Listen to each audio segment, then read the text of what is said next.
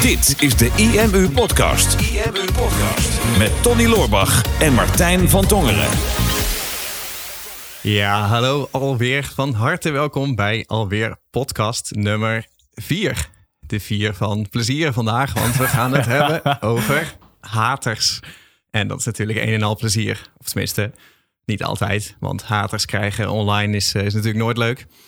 Maar eh, we hadden het er net even kort over. Hè? We zaten weer door onze wekelijkse uh, score te, te scrollen. Van hè, wat voor reacties hebben we allemaal gekregen op onze advertenties. Op Instagram en op Facebook en in de mailings. En gelukkig is het merendeel is leuk, is, is lof. Maar er zit toch altijd dat percentage bij van mensen die het niet zo leuk vinden wat je doet. Of die het niet zo kunnen waarderen. Of die de neiging hebben om daar dan iets minder leuks over te zeggen. En ja, het leek ons eigenlijk wel leuk om daar eens een keer een podcast aan te gaan, uh, gaan wijden. Ja, ik denk, ik denk dat het iets is wat, wat veel ondernemers wel meemaken. Want zodra je ja, hoge bomen vangen veel wind, hè, zodra je je kop er bovenuit steekt, dan krijg je ineens heel veel leuke dingen te horen. Ja. Maar je, je kan ook wel eens een negatieve reactie krijgen, of een boze reactie, of een reactie die echt totaal nergens, nergens op slaat. En soms dan zie ik die reacties bij onze advertenties en dan denk ik echt wat gaat er om in jouw hoofd? Waarom? Hoe kom je bij deze reactie? En waarom zou je er überhaupt over nadenken om dit daadwerkelijk te reageren op het internet waar iedereen het kan zien? Maar ja.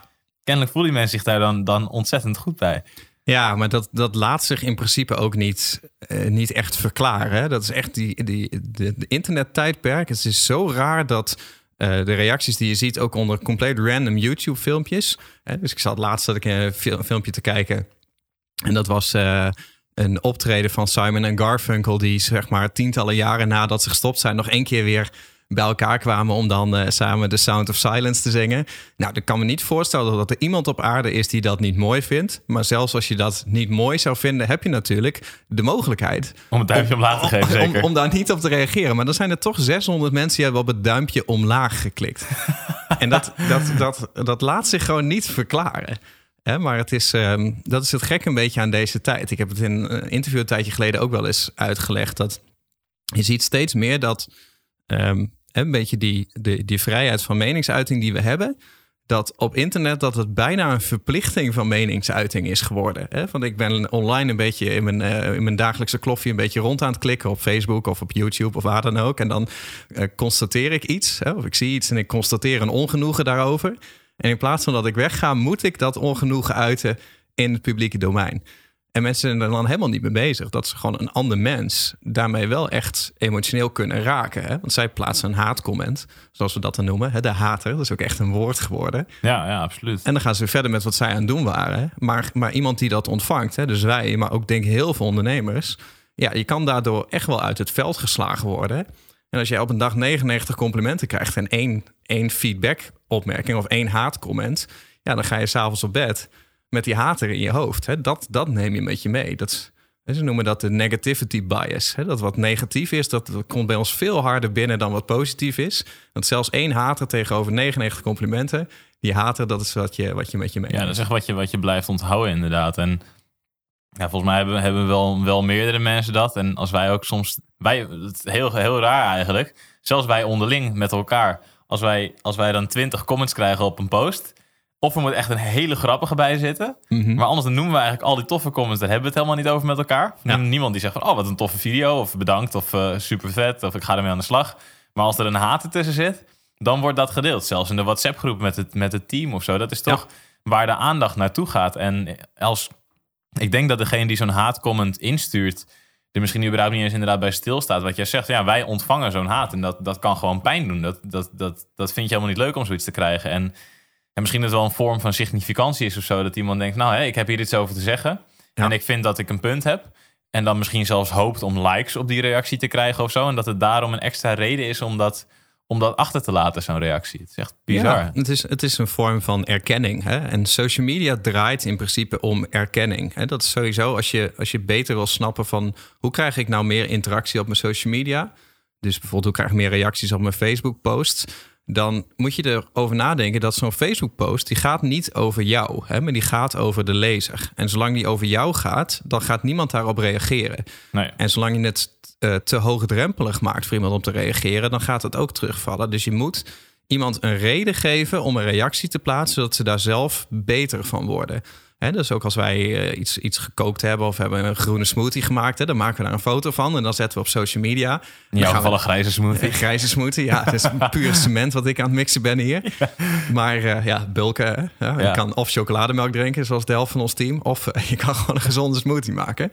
Maar goed, we gaan wel zien wie eh, over een maand eh, ripped is en wie niet. Ja. Maar eh, Ja, bulken weinig rip, denk het ik. de chocolademelk boys of, of de smoothie boys. Maar weet je, dan, dan deel je dat en dan ga je social media refreshen om te zien van hé, hoeveel mensen hebben het al gezien, hoeveel mensen hebben al geliked, hoeveel mensen hebben er al een reactie achtergelaten. En dat geeft jou erkenning, hè? dat geeft je trots, dat geeft je bestaansrecht en het is onderscheidend vermogen. Mhm. En dat wil je ook eigenlijk met je comments. Hè? Als iemand een reactie plaatst op jouw post, dan wil je dat zij daarvoor een stukje erkenning krijgen.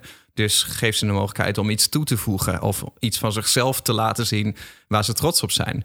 Maar dat is wat een hater natuurlijk ook heeft. Hè? Het is Ja, eigenlijk absoluut.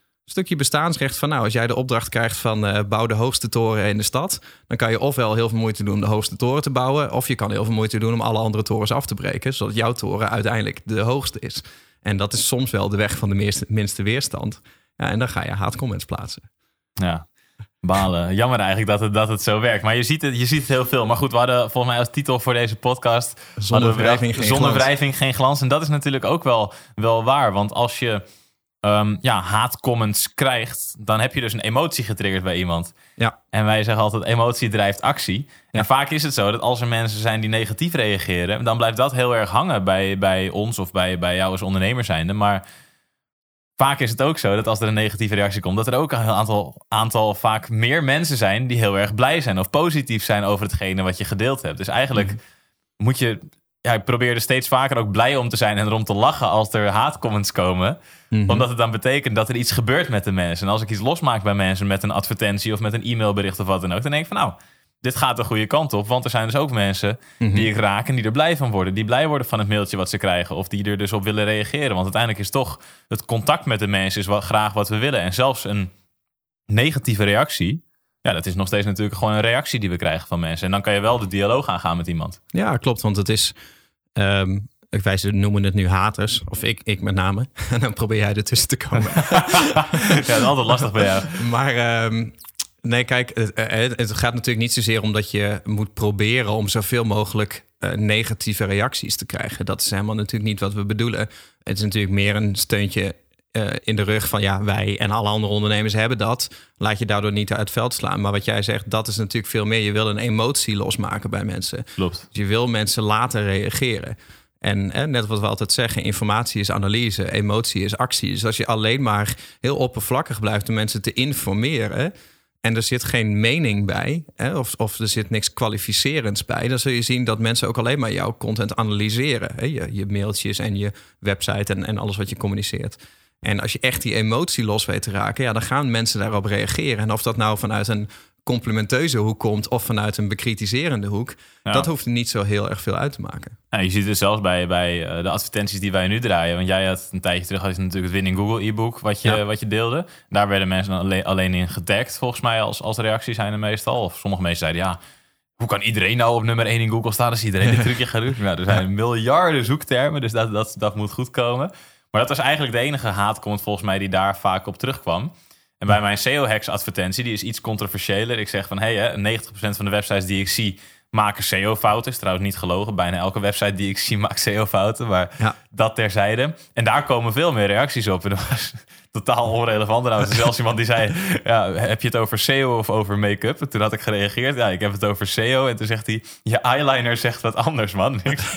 ik, denk, ik heb echt geen eyeliner op, maar kennelijk ja, lijkt ik het, snap lijkt het het wel. daarop. Dus Ja. dan ga je, daar, ga je het daarover hebben op zo, in zo'n reactie. Ja, ik heb nog nooit dat soort, nooit soort reacties gekregen dat ik er te goed uit zou zien of zo. Nee, nee, ik weet ook niet of dat een compliment was, dat het lijkt alsof ik eyeliner op had. Maar Nee, het is sowieso wel leuk. En daarna gaan we even naar de, naar de inhoudelijke kant van hè, die zonder wrijving geen glans. Waarom het nou juist nuttig is om dit los te maken en op de juiste manier. Maar het is wel leuk eh, om misschien even te denken van ja, wat zijn nou de tofste reacties, of de tofste, de reacties die wij reacties. ons het meest bij zijn gebleven. Want ik kan me nog herinneren, ik had inderdaad ook een keer zo'n videootje online staan hè, over de geschiedenis van Google. ja, En dat was geen meningdragende content. Het was niets kwalificerends. Het was gewoon een stukje geschiedenis over dit is er feitelijk gebeurd bij Google. Dus een ander bedrijf dan dat van mij. En eh toen reageerde er ook een man op. Eh, man, Tokkie, moet ik misschien zeggen, maar man, laten we zeggen. Laten we zeggen. en uh, en uh, die had echt een heel epistel geschreven over van als je in de ogen van deze jonge man kijkt, dan zie je een zelf ingenomen figuur die er alleen maar op uit is om andere mensen hun levens te vernietigen. Ik denk, nou, oké, okay, pittig. en dat vond ik best ja, wel... Ja, maar hoe, hoe, hoe, want nu, nu lach je erom natuurlijk, maar dat is vijf jaar geleden of zo, denk ik. Vier jaar geleden, want 2014 was die video volgens mij, toch? Uh, 2013, ja, eind 2013. Ja, dus dat is, dat is vijf jaar geleden nu bijna. Nu lach je erom, maar ik kan me voorstellen dat destijds dat je echt dacht van, oké... Okay. Nou, dat, dat is ook denk ik wel. Het is mij heel erg bijgebleven, omdat het een van de eerste keren was. En sowieso voor mij 2012, 2013 weet ik nog van mezelf dat ik me dat echt, dat, dat ik echt geraakt was hè, door dat soort opmerkingen. Mm. Um, en dat ik ook echt wel overwogen heb om te stoppen met social media bijvoorbeeld. Ik heb zelfs een keer een heel webinar gegeven met de titel Hoe het internet ons brein heeft veranderd. En daar heb ik anderhalf uur lang uitgelegd waarom het internet ons ook negatiever heeft gemaakt en hoe je om moest gaan met negativiteit. En ook echt een oproep dat we allemaal niet zo negatief moesten zijn. Dus dat probeerde ik eigenlijk tegen Nederland te zeggen van... jullie moeten niet zo gemeen tegen mij doen op mijn, eh, op mijn videootjes. Ja. Dus ik weet dat je dat echt heel erg bij je kan dragen. Maar um, wat ik toen nog wel eens deed... was ook dan de fout maken om, om dan de dialoog aan te gaan hè, met zo iemand. In plaats van wat we nu doen. Weet je, als het, als het echt gewoon alleen maar haat is... en het voegt niks toe, dan halen wij het gewoon weg. Ja, klopt. Hè, maar ik ging er toen op in. Toen had ik een heel stuk geschreven over vond dat ik vond dat de tendens tot stuitende grofheid werd gevoed door de conventie van anonimiteit. Ja, probeer je maar eens te ondertitelen. Ja, en uh, toen had die man daarna, ik had een heel stuk daarover geschreven, en toen had hij daarop gereageerd met uh, kankersukkel. ja, is, ja, ik denk, weet je, je speelt gewoon een heel ander spel. Hè? Het, het, je, gaat, je voert geen discussie. Het is niet zo dat, er, dat je het uiteindelijk eens gaat worden. Hè? Het is gewoon iemand die, die schopt. Uh, wat niks met jou te maken heeft. En ook niks met je content en ook niks met je bedrijf. Want dat hebben die mensen helemaal niet gezien. He, dus eigenlijk is het gewoon verwijderen en doorgaan met je leven. En, ja, je, gewoon, en je dat niet laten raken. Het is gewoon haten om het haten wat, wat, wat die mensen doen. Het heeft nul invloed op, op wat je eigenlijk aan het doen bent. Vet veel mensen zijn super blij met die video die je destijds hebt opgenomen. En dan ja. is er eens een pannenkoek tussen die er zoiets, zoiets stuurt. Dat je echt denkt, waar haal je het vandaan? Ik weet nog wel, ik zat toen op de support in 2014. En toen had jij je internetmarketingcursus uh, gemaakt. En je ging toen op vakantie, ik weet niet meer waarheen. En toen had je uh, de laatste mail dat toen je zei van oké, okay, ik heb de laatste maanden ook zitten zwoegen op deze 52 video's. Ja. En ik ga, zit nu op Schiphol en ik ga hier en hier naartoe. En toen had ik op gereageerd. Ja. Die stuurde in de mail. Kan mij nou schelen waar jij naartoe gaat, Pipo? ja, vond ik fantastisch. Ja, dat, dat, dat krijg je. Maar weet je, het is juist wel hè, dat als je dan naar de positieve kant gaat kijken... van hè, net wat we zeggen, zonder wrijving geen glans. Het zit hem juist eigenlijk uh, in het contrasterende. Hè? Dus weet je een emotie los te maken bij mensen... dan betekent dat gewoon dat jij um, uh, iemand uh, betrokken hebt gekregen bij jouw boodschap. Hè? Dus, dus over het algemeen... Um, als, um, als jij niks weet te raken, dan is het totale passiviteit bij, uh, bij iemand. Mm -hmm. En weet je iemand wel te raken, dus echt binnen te komen bij iemand, dan komt er vaak een fight-or-flight reactie, hè, ons natuurlijke instinct. En wat je eigenlijk wil is de fight-reactie. Hè? Dus dat mensen zoiets hebben van: hé, hey, ik, ik ben hier uh, bewust betrokken bij. En ik ga er iets mee doen. Ja, in plaats van: oké, okay, er wordt iets gezegd wat, waar ik niet mee eens ben, maar ik ben niet betrokken, dus ik ga weg. En op het moment dat je iets zegt waar mensen het bijvoorbeeld wel mee eens zijn, maar waar ze iets aan toe te voegen hebben. Um, of, of waar ze het met jou over willen hebben, dan, ja, dan klinkt fight klinkt heel raar, maar fight is eigenlijk engaged. Ja. Hè? En engagement is eigenlijk online interactie en dat kan ook een hele positieve zin zijn. Dus dat wil je triggeren en dat ontstaat vaak juist door contrast. Ja, want wij hadden het er net over, in principe alles in het leven krijgt een bestaansrecht zodra het contrasteert met iets anders. Hè? Dus nou alles in de wereld uh, bijvoorbeeld volledig wit zou zijn, volledig dezelfde kleur, dan zou je niks kunnen zien. Het is pas zodra je iets een andere kleur geeft en het contrasteert met iets anders, dan, dan wordt het tastbaar en dan kan je het, dan kan je het zien. En dat is wat natuurlijk in, in de webpsychologie ook heel goed werkt, hè, met voor- en na-foto's. Ja. En um, contrasterende kleuren op een Ja. pagina. Klopt. En hè, wat wij vaak uitleggen met overlapping, hè, dat als je wil dat iets op je website de aandacht grijpt, bijvoorbeeld een, een pop-upje of, een, of een aanmeldknop voor een, voor eh, een e-book of iets dergelijks, hè, doe dat dan niet strak in de huisstijl, maar laat dat overlappen. Hè. Dus, dus maak dat wat slordiger, hè, dat het stoort en dat het contrasteert. Want dan valt het op. Dan valt het op, precies, dan gaan mensen naar kijken. En het is zelfs zo in, op social media, als je wil dat een foto meer opvalt, moet je het contrast gaan verhogen, zodat Ja. opvalt in de rest van de feed. Maar stel dat iedereen dat zou gaan doen, Ja, dan zou je hem juist weer zwart-wit moeten maken, want dan valt dat weer op in de feed. ja Dus klopt. altijd, altijd afwijken eigenlijk van, van de rest.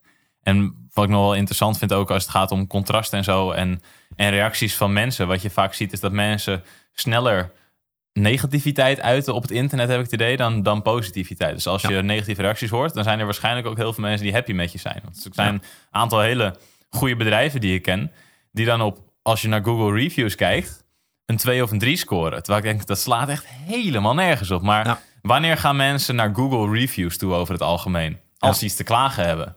Als ze ontevreden zijn over een bedrijf, want dan willen, hebben ze iets van, nou, ik wil hier mensen hiervoor gaan waarschuwen. Er zijn maar weinig bedrijven en webshops die positieve, eh, heel veel positieve reviews hebben. En dat is vaak alleen het geval omdat er om gevraagd is. Ja. Dus als je kijkt naar bijvoorbeeld een Coolblue, die hebben echt een heel goed. Volgens mij hebben die echt een van de beste referentiekaders als het gaat om productreviews omdat die bij, bij iedereen na elke aankoop vraagt van... hey, wat vond je ervan? Wat waren de voordelen? Wat waren de nadelen? En je weet nu als consument van... nou, hè, als ik daar, daar ga kijken, dan is het, een, is het een reëel beeld. En bij thuisbezorg bijvoorbeeld komt er ook altijd zo'n zo'n vraag van... wil je een reactie achterlaten? Maar als dat standaard niet gebeurt... Ja. Ja, dan kan, kan er een bedrijf heel slecht op de kaart staan ergens... terwijl het totaal niet, niet Ja. kloppend is of representatief is... voor hoe ze zich daadwerkelijk eh, gedragen... of hoe ze zijn naar een consument toe. Ja, want, want ook dat is een oerinstinct. Hè? Dat is, ehm eh, Rijn Vogelaar heeft daar een boek over geschreven. Dat heet Negativiteitsmania. En wat hij heel treffend zegt, is eigenlijk is dat diezelfde negativity bias, hè, die ik net zei, van negativiteit weegt zwaarder dan positiviteit. En dat komt vanuit onze oerinstincten, want negativiteit.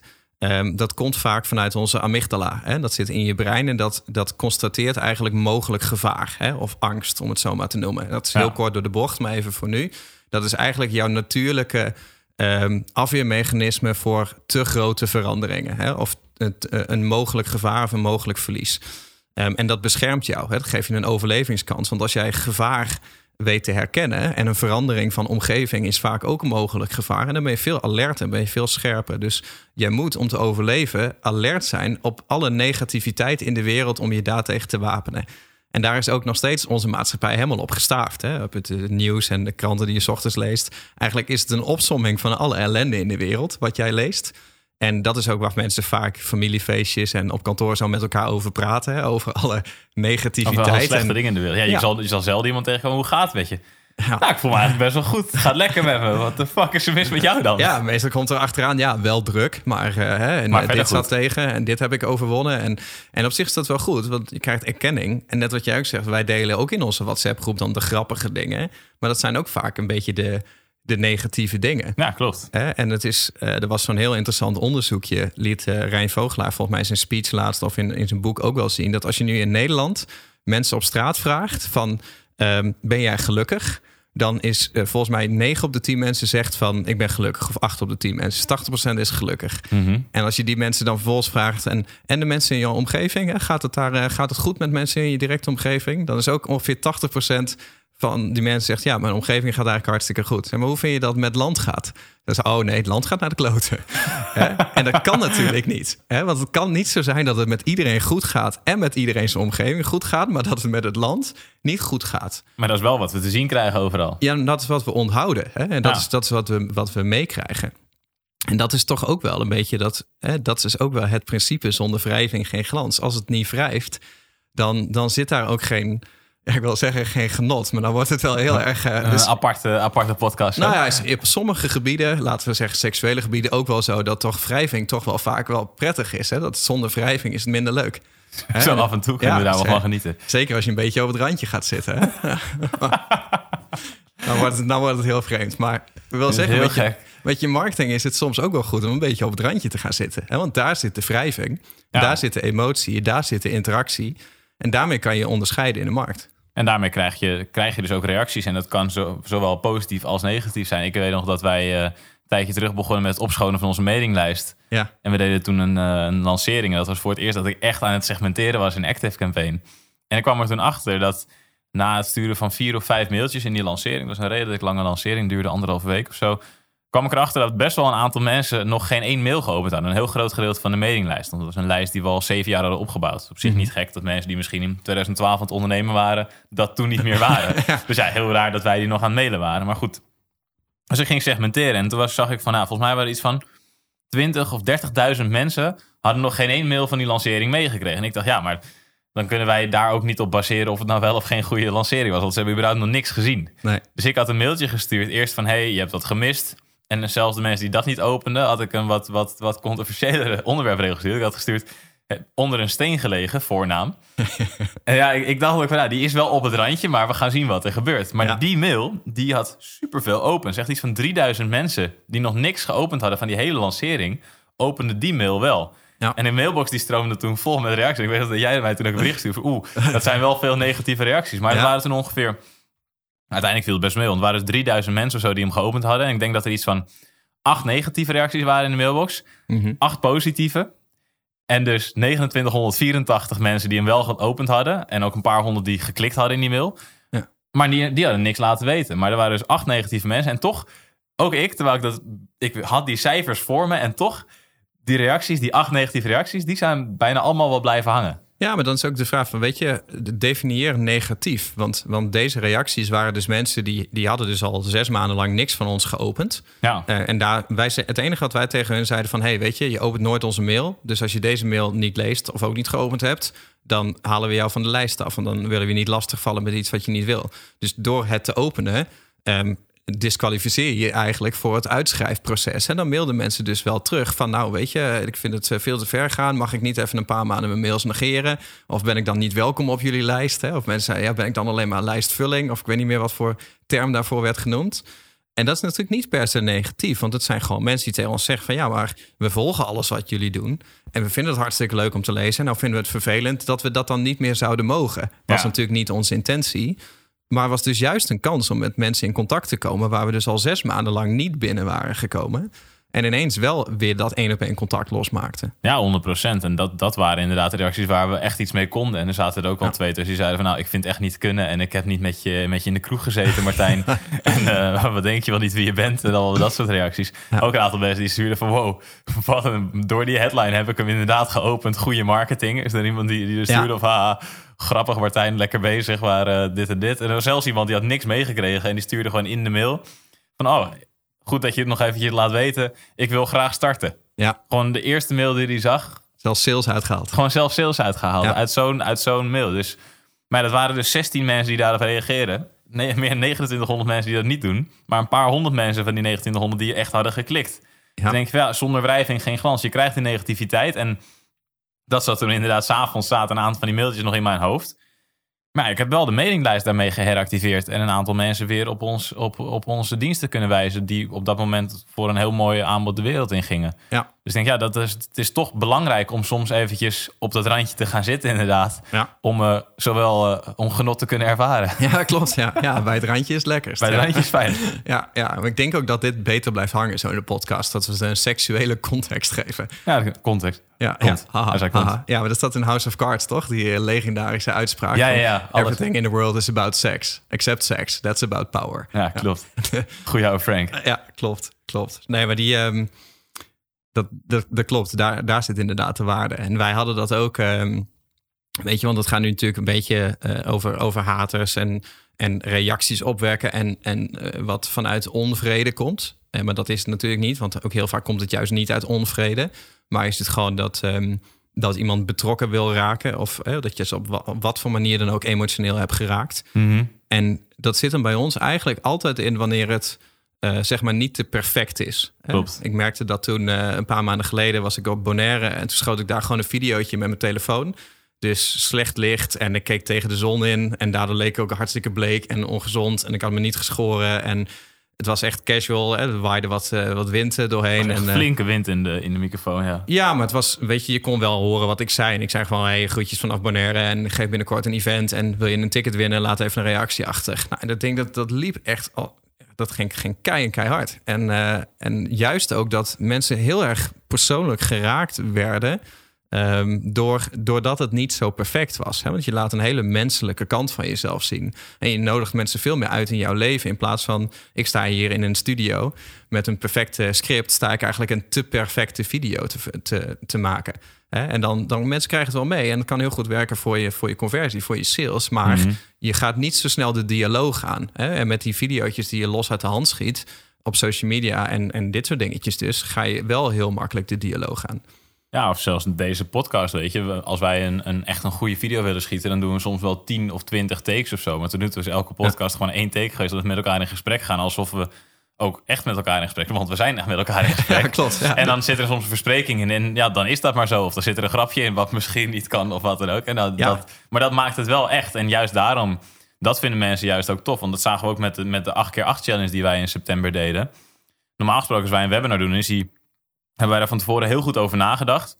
Over de stappen die we willen, willen delen in zo'n webinar. Zodat we uiteindelijk ehm, ja, het exacte verhaal goed kunnen delen met mensen. En ze uiteindelijk een tof aanbod kunnen doen. Maar met die 8x8 challenge was eigenlijk van nou, hè, we hebben één onderwerp waar we het over gaan hebben.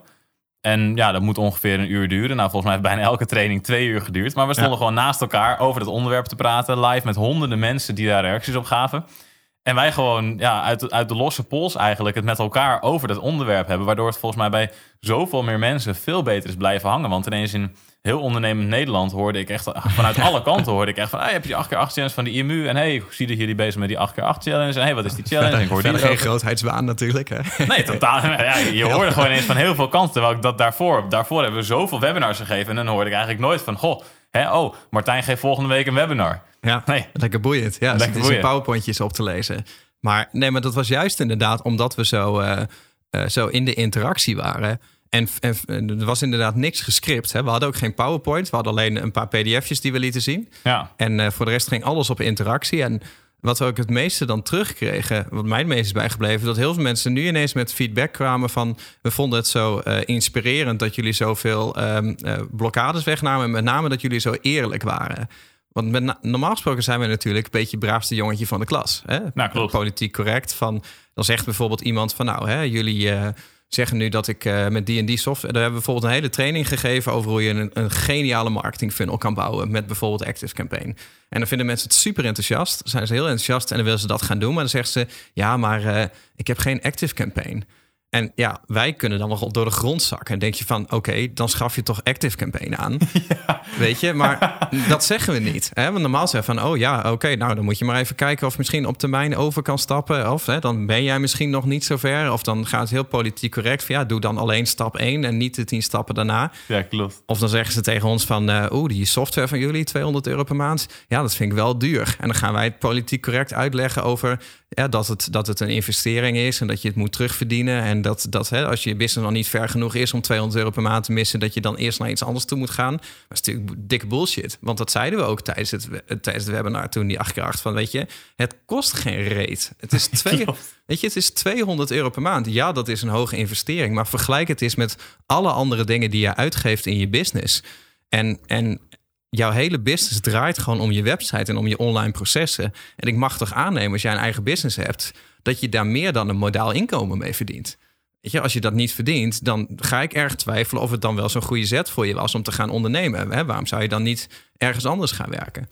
Nee, je, geeft meer, je geeft meer uit aan je voeding per maand dan dat je, dan dat je daaraan uit zou geven. Of Ja, Kijk naar de huur van je kantoor of zo, weet je wel. Ja, aan je, aan je marketingmachine. En, en dat konden we nu ook gewoon heel eerlijk tegen mensen zeggen. Dus we hebben heel veel van dat soort dingen gedaan door gewoon mensen advies te geven. Jongens, jullie zijn angstvragen aan het stellen. Daar moet je mee ophouden, want dan kom je niet verder. Je moet niet de hele tijd denken in ja maar. Of je moet niet de hele dag denken dat elke investering een kostenpost is. Want het is een investering. Het is niet een kostenpost. En ondernemen is investeren. Hè? Kosten gaan voor de baat uit. En zo waren er heel veel puntjes natuurlijk. Hè, wat mensen gewoon niet zozeer een, een, een probleem hadden met online marketing, maar dat ze gewoon tussen hun oren een aantal dingen niet goed hadden zitten. En Ja. die konden we dan doorbreken en daar kregen we eigenlijk de beste feedback op. Ja, klopt. Dat was inderdaad, dat vonden mensen super tof. Terwijl dat hadden wij van tevoren, hadden we dat nooit kunnen inplannen. Dat we het daarover Nee. zouden gaan hebben. Dat, dat ontstond gewoon. Ja, En dat was juist inderdaad omdat het niet perfect was. En omdat het een eerlijke reactie vanuit, vanuit onszelf was. En mensen zeiden inderdaad van, oh, het is zo leuk en gezellig wat jullie Ja. s morgens vroeg. Omdat Klopt. wij gewoon aan het dolle waren. Ja. Terwijl, we, terwijl we die webinars gaven. En dan ja, komt er ineens vanuit, vanuit je eerlijke reactie. We was ook, ook tijdens die challenge was er, was er iemand die we wat bozig hadden gemaakt. omdat we heel eerlijk hadden gereageerd op een reactie van haar. Ja. En dat was, we hebben daarbij ook gezegd van... hey, we willen je niet persoonlijk aanvallen... maar dit is hoe wij ons daarbij voelen. En dat vinden we echt niet tof. ja En ook daarbij kregen we ook wel weer heel veel positieve reacties... vanuit de mensen die online waren. klopt. Ja, en dat is denk ik het, het goede voorbeeld. Dat we hadden inderdaad één dame die was echt boos. Hè, Dus die mailde ons ook echt van... Ik, eh, ik wil niet meer naar jullie event komen... want ik wil niet meer in de energie... volgens mij van specifiek mij wilde ze niet meer inzitten. Maar het kan zijn dat ze jou er ook bij betrokken heeft. Ja, klopt. Maar, ja, ze, was, ze eh, was in ieder geval van, van ze was, ons enthousiasme was, eh, vond, ze, vond ze minder tof, had ze, had ze gedeeld. En daar, daar schrok ik toen oprecht wel van. Ik dacht van wow, weet je, we zijn daar toen inderdaad op ingegaan op die reactie. En, en ik sta nog steeds achter op hoe we daarop in waren gegaan. Want het was gewoon ons feedback vanuit hoe wij daar naar, naar keken. Maar toch wel het laatste wat ik wil is dat wij dat iemand een mailtje van ons krijgt en vervolgens een negatief gevoel echt bij ons als personen heeft. Kijk, als Ja. iemand een negatief gevoel krijgt door een mailtje, dat kan. Maar als mensen echt zich slecht voelen bij ons als persoon, ik denk dat is echt het laatste wat ik, wat ik wil. Dus toen heb ik ook gezegd tegen Danielle van, hey, kan je kijken of, je, of zij misschien een belafspraak wil, dat we even met haar kunnen bellen. Mhm. Om te kijken wat er, eh, wat er precies gaande is. En ehm, ik had volgens mij toch met jou nog over gehad van, goh, hè, Mhm. zullen we haar gaan bellen? Ja. En eh, ja, jij was daar iets minder, eh, minder happig Ja, op. ik ben geen beller. Nee. Ja, ja, Tony is absoluut geen beller. Nee, en toen uiteindelijk met, met, met die vrouw ook gebeld. En die was, vond het heel, heel tof dat ik haar, haar belde en om het er met haar, daar, haar daarover te hebben. En ze deed gewoon nog een keer haar verhaal en legde uit waarom zij zich er zo bij voelde. En ik heb daarbij mijn begrip voor getoond. En ik snapte ook nadat zij het toelichtte dat het op haar op een bepaalde manier was overgekomen. Maar ik kon daarbij ook uitleggen en, en eerlijk vertellen gewoon dat dat absoluut niet onze intentie was. Want dat was helemaal niet wat wij natuurlijk wilden Nee. creëren daarmee. We wilden alleen laten zien hoe wij over dat specifieke onderwerp nadachten. Ja. En zij was daarna het telefoontje was ze weer heel, heel content eigenlijk met ons. En ze zei van nou, ik ga het gewoon even laten rusten. En ik vind het echt heel erg fijn dat je me gebeld hebt. En op die manier, door zo'n reactie te krijgen, ja, heb ik daarna wel gewoon één op één contact even met, met haar gehad. En heeft zij, als het goed is, hopelijk nu weer een veel beter gevoel bij ons. Ja, maar dat, ik denk dat dat het ook is. En nu is het dan tof natuurlijk om zoiets dan nog te fixen. Maar er zullen ook genoeg mensen zijn die, wij, eh, eh, die we ook tegen ons in het harnas jagen. Hè? Dat is een beetje die wet, eh dat hoorden we laatst nog ergens op een seminar, hè? de wet van 10. Hè? Als je één klacht binnenkrijgt of één boze mail, dan moet je dat eigenlijk keer 10 doen. Hè? Als er één klant ontevreden is, dan moet je dat eigenlijk eh, keer 10 doen. Zijn ze- zeven klachten, toen zijn er niet zoveel klanten, hebben we niet. Zoveel klanten nee, maar, eh, nee, maar dat, dat over het algemeen zit dat bij ons wel goed. Alleen ik denk dat dat juist daardoor... Hè, dat wij hebben toen inderdaad eigenlijk iemand dan onbewust dan misschien beledigd. Mhm. En nou, dat heb jij dan gefixt. Maar we hebben ook juist heel veel reacties gekregen van mensen... juist over dit specifieke incident. Van, Ja. oh, we vonden het zo goed dat jullie dat zeiden. Want hè, wat zij zei, dat, dat vonden wij inderdaad ook niet kunnen. Hè? Of dat, dat, daar hebben ze dan op dezelfde manier opgevat als ons. En ook al is het dan in dit geval misschien een miscommunicatie geweest... denk ja, het, het, het haalt wel emotie aan. En op het moment dat je altijd alleen maar politiek correct bent... dan sowieso maak je die emotie niet los. Mensen onthouden je ook niet. En Nee. je onderscheidt je ook niet van de concurrent. En ik denk ook van, ik zit nu elf jaar in dit vak. Jij ook acht of negen jaar Mhm. Dat het ook niet te doen is als je, als je daar geen uitlaatklep voor hebt. Hè? Wij krijgen natuurlijk elke dag, elke week, elke maand zo ontzettend veel vragen en obstakels en reacties en, en social media comments. En op het moment dat je alles binnenhoudt en je kiest altijd die moral high ground van, oh, ik ga het niet voeden, ik ga, het, ik ga er geen energie aan besteden, ik ga het maar loslaten, ik ga nooit een confrontatie aan. Dan, dan kropt zich dat allemaal op. Hè? En ik denk dat je jezelf een heel groot plezier doet door gewoon altijd gewoon echt letterlijk te zeggen wat je op je hart hebt. En, eh, en, en daardoor juist ook heel authentiek te zijn. Ja, ja, ik denk dat mensen het ook waarderen. Want het laat natuurlijk inderdaad ook een stukje menselijkheid. Want het is niet zomaar politiek correct. Want het, Ja. is, het is dus eigenlijk een soort van gemaakt. Terwijl als wij inderdaad gewoon echt zeggen wat we vinden... en zeggen wat we, hoe we ergens over nadenken... Ja. En, en waarom en wat dat voor gevoel bij ons teweeg brengt... dan daar herkennen mensen zich in. En uiteindelijk is een stukje herkenning... Ja. zorgt er natuurlijk wel ook weer voor dat mensen denken van... hé, hey, dat is iemand waar ik, waar ik een gevoel bij heb. Waar ik een positief of minder goed gevoel bij heb. Maar ja, als iemand alleen maar een goed gevoel bij jou heeft... omdat je politiek correct bent... Ja. Ja, dan moet je misschien ook wel gaan afvragen of dat wel de juiste persoon is om met jou in business te zijn. Ja, Want uiteindelijk wil je klanten hebben. Wij hebben dat nu met, met, met onze mastermind, die we volgend jaar genoemd high-end coachingstraject ook. Weet je, we willen alleen maar mensen in die groep hebben met Ja. wie we echt een goed gevoel hebben. Ja. Want we gaan geen mensen binnenlaten omdat die ons een hoog bedrag, hoog bedrag betalen. Misschien wat trouwens ook niet helemaal kloppend is, want traject is Super relatief, goedkoop. Ja, relatief kost is het geen heel reet, goedkoop, ja. kost geen reet. maar, maar we gaan niet mensen daarnaar binnenhengelen of binnentrekken door politiek correct te zijn. Als wij denken, nou, we hebben geen goed gevoel bij deze, deze persoon. Of we denken dat wij misschien voor deze persoon geen goede match zijn.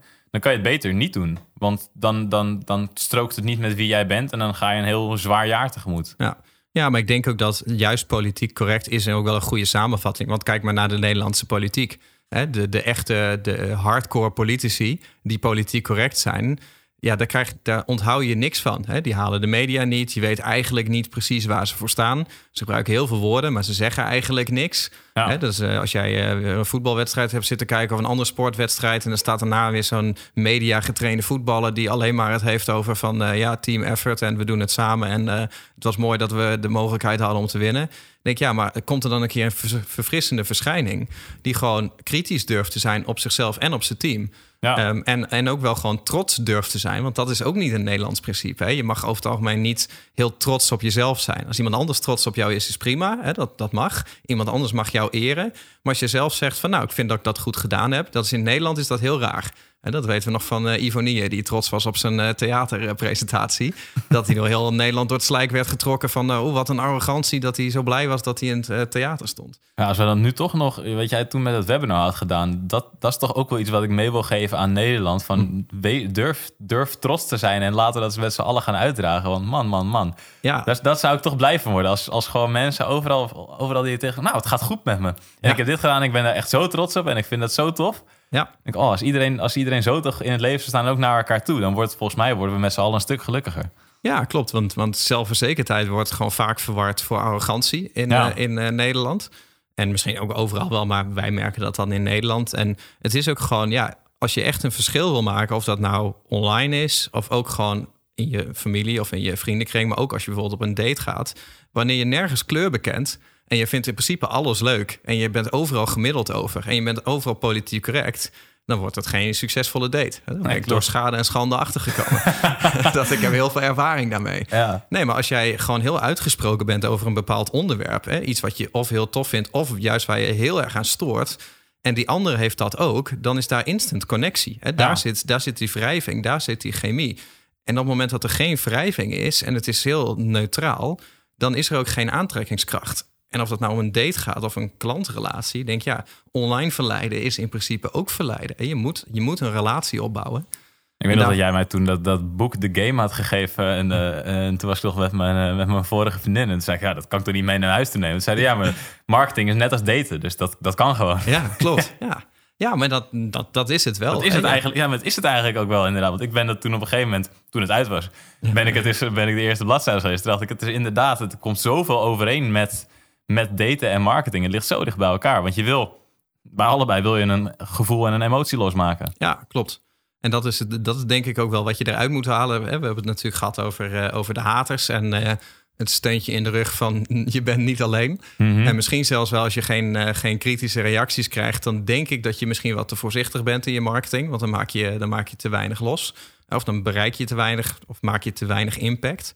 En heb je die wel, ja, laat je daar dan niet door uit het veld slaan. Maar kijk ook gewoon naar de positieve kant. Weet je? Zonder wrijving geen glans. Als er geen wrijving is in je video's, hè, als het te perfect is, dan maak je minder los, krijg je minder interactie in je live-uitzendingen. Als het te perfect is, vinden mensen je ook te glad, vinden ze je te, te corporate, te professioneel, niet meer menselijk. En je wil juist authenticiteit juist creëren, niet door politiek correctheid, maar juist door, door een beetje dat ruwe randje te hebben. Ja, absoluut. En, en het grote voordeel daarvan ook nog van, als je dan toch niet perfect bent. Het voordeel is als je perfectionist bent, of nadeel van perfectionist zijn, is dat je vaak er vele malen langer over doet om daadwerkelijk een stap voorwaarts te maken. Omdat het in echt helemaal fantastisch moet zijn. En dat het moet echt tot een tien moet het af zijn. En ik zeg altijd, fuck die tien, weet je. Als je vijf keer een acht kan halen, is veel fijner dan dat je één keer een tien hebt gehaald. Dus dan kan je beter iets wat niet perfect is, gewoon online zetten en dan doorgaan dan dat je maar blijft tweaken tot het perfect is. En dan is het uiteindelijk perfect en er komt er geen reactie op, helemaal niks. Dat zou vet zonde zijn. Ja. Ja, en ook deze, deze uitzending. Kijk, hè, je hebt nou een paar keer fuck gezegd. We hebben het over seks gehad. We hebben het over haters gehad. Ik heb het woord tokkie een keer genoemd. dus het is, is verre van... over tokkies. het is een verre, verre van perfecte uitzendingen. En dat zal ook wel niet helemaal politiek correct zijn. Maar als je deze podcast luistert, weet je, een goede verstaander. Je zult van ons snappen dat de intentie goed is. Hè? Er zit geen er zit niks kwalificerends aan. Hè? Wij, we hebben het niet over dat de ene mens beter is dan de ander. Of dat wij boven andere mensen zouden staan. Wat, we beschrijven het gewoon vanuit ons. Maar zelfs zo'n podcast zou dat ook weer los kunnen maken bij een bepaalde groep mensen. Maar ik denk ook, weet eigenlijk vrij zeker dat er een heleboel mensen nu geluisterd hebben. Die van, eigenlijk merk ik dit ook wel in mijn business. Hè? En het wordt misschien tijd om dat een, eh, een andere plek te gaan geven. Of om dat in mijn voordeel te gaan gebruiken. Ja, denk ik ook. En wat, wat ik dan wel weer tof vind, nu we het toch over reacties hebben. Als je deze podcast tot nu toe hebt vol kunnen houden en hebt kunnen luisteren, is als je dat eens zou, aan ons zou willen laten weten. Dus nou, we hebben een legio kanalen waarmee je met ons in contact kan komen. Dus ik zou zeggen, kies je favoriet uit. Ja. Uh, zij het Instagram, zij het Facebook, zij het e-mail. Laat even weten hoe dit op jou overkomt. En of je dat ook herkent en hoe je, of je er misschien anders over na bent gaan denken. Of dat je denkt, Tony Martijn, wat lullen jullie allemaal? Echt gewoon larikoek. Ja. Kan natuurlijk ook. Dan kunnen we daar weer op reageren. Ja, dus dit is de enige uitzondering dat de vrijheid van meningsuiting even de verplichting van meningsuiting wordt. Want je moet gewoon nu even reageren. Ja. En het liefst iets positiefs. Want dan, eh, dan eh, hebben we niet eh, hetzelfde probleem als wat we aan het begin van de podcast hadden. Ja, precies. Dus laat, het, laat zeker even weten hoe jij erover denkt. Deel, deel de podcast in je story of waar dan ook. En stuur ons een reactie. En dan denk ik dat we hem hier wel mee af kunnen sluiten. En dan zien we jou eh, volgende week weer bij de volgende aflevering van de IMU Podcast. Ciao! IMU Podcast. Hey, super tof dat je hebt geluisterd naar deze aflevering van de IMU Podcast. Ik hoop dat je het waardevol vond en ik hoop dat je er inzichten uit hebt kunnen halen voor je online marketingstrategie, voor je business of voor jezelf als ondernemer. Het is namelijk ons doel met deze podcast om zoveel mogelijk mensen te helpen en inspireren voor een online marketingstrategie en voor hun business. En daarom wil ik je ook vragen of je ons wil helpen om die boodschap te verspreiden. Om andere mensen ook te attenderen op deze podcast. En dat kan je doen door dat bijvoorbeeld te delen in je Instagram story of via je Instagram profiel en dan imu.nl te taggen. Dus maak een screenshot van je podcast-app en deel dat even in je Instagram story of in je Instagram profiel. En als je dat doet, maak je ook meteen kans op een van onze expertcursussen. We gaan namelijk één keer per maand iemand uitkiezen die regelmatig onze podcast deelt, die regelmatig luistert en daar ook andere mensen op attendeert.